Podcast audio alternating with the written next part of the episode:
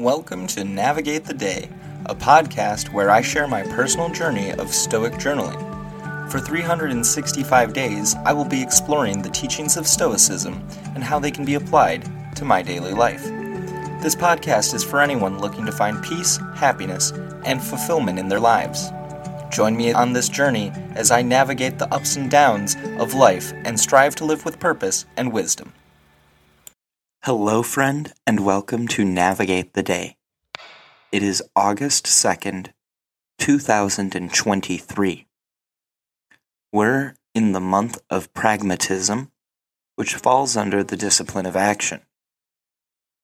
Today's episode, two hundred fourteen. We can work anyway. With that, I'll read our quote for today. Indeed, how could exile be an obstacle to a person's own cultivation or to attaining virtue when no one has ever been cut off from learning or practicing what is needed by exile? Musonius Rufus, Lectures nine thirty-seven thirty through thirty-one and nine thirty-nine one. In this passage, Musonius Rufus addresses the notion of exile and its impact on a person's pursuit of self-cultivation and virtue. He questions whether being in exile could truly hinder someone from developing themselves or attaining virtuous qualities.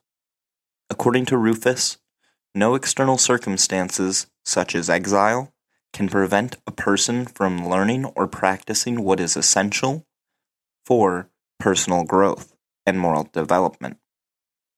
Rufus suggests that true cultivation and virtue lie within a person's inner disposition and choices, not in external circumstances. Even in exile, an individual can continue to cultivate their character, learn, and practice virtue. Therefore, he argues that exile should not be seen as an obstacle to one's personal growth and ethical advancement. Rather, it is the choices and actions of an individual that determine their progress along the path of self-improvement, regardless of their physical location or circumstances. So that leads us to today's journal prompt. How can I make do with the tough situations I face? If I'm going to make do with tough situations that come up, I would have to first accept them as happening. This task has eluded me in the past. I'm pretty bullheaded and have a tendency to deny that a situation is occurring in the first place. Then I still refuse to accept the circumstances, trying to argue with the nature of reality itself. Of course, this isn't always the action or path that I take. It just happens more often than it should. Facing things head-on isn't my strongest suit. So, with all of that out of the way, how am I going to cope with the difficult situations I encounter as I navigate each day?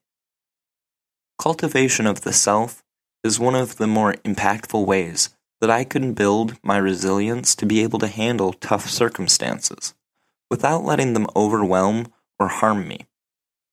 I like to think that my emotional intelligence has seen exponential growth over the course of the last several years.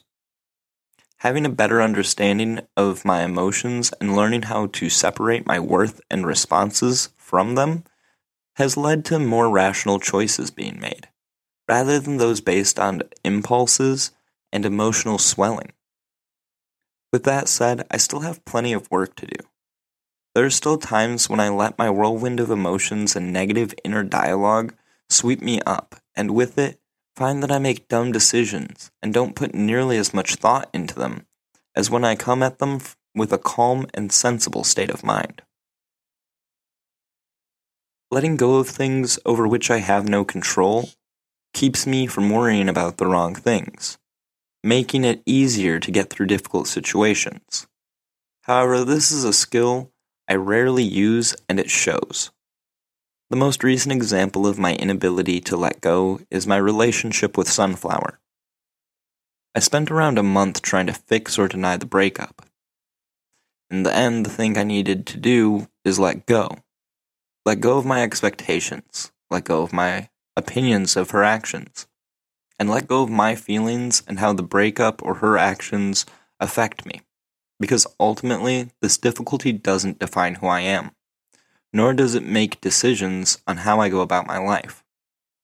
One way in which this has become easier for me is I started putting more of my attention back on my work and income. Letting go is hard, and letting go of the notion of a relationship with someone you love is by no means easy. But when I stop, I realize how much I've gotten through in life. I gain the optimism I need to overcome the slumps. I've seen many people come and go, and it isn't the end of my world when something bad happens. Our mindset directs our actions for better or worse. This is why it's important to take the time to reflect on our thoughts and frame of mind to ensure it is putting us on the path to the success we seek, whatever it may be according to the individual. Positive self-encouragement feels so corny to me. It's honestly a struggle for me to get myself to participate in it in most any way. It's like a physical discomfort that I get from trying to be kind and compassionate if it is to myself. In fact, I would argue that's why it's a strenuous assignment for me, because when I gear my kindness and positivity to myself, it feels fake or forced. And when I present it to others and the situation they find themselves in, I am genuinely optimistic for them. It does need to be practical, though. Blindly being or believing in the positive can have the adverse effect of me ignoring reality for what it is and leads to my romanticizing and daydreaming of the outcome of my plans, without checking to see if they're viable in the first place. Practical optimism in the face of uncertainty is probably the best way to build up our resilience to, to tough situations. Having the flexibility to change course when the waters get rough and the waves are thrashing go hand in hand with optimism and our ability to continue to improve no matter the condition we find ourselves in. There is something that can still be done to contribute as a constructive human being in one way or another. On that note, I'm going to wrap things up for today so I can return to the tasks tasks that I can do to contribute as a more constructive human. I'm eager to continue learning more about myself and developing these new or unused skills. I hope that I get more opportunities to show my gratitude and appreciation to those I love. I also need to remain patient as I progress, remembering that all things in life take time.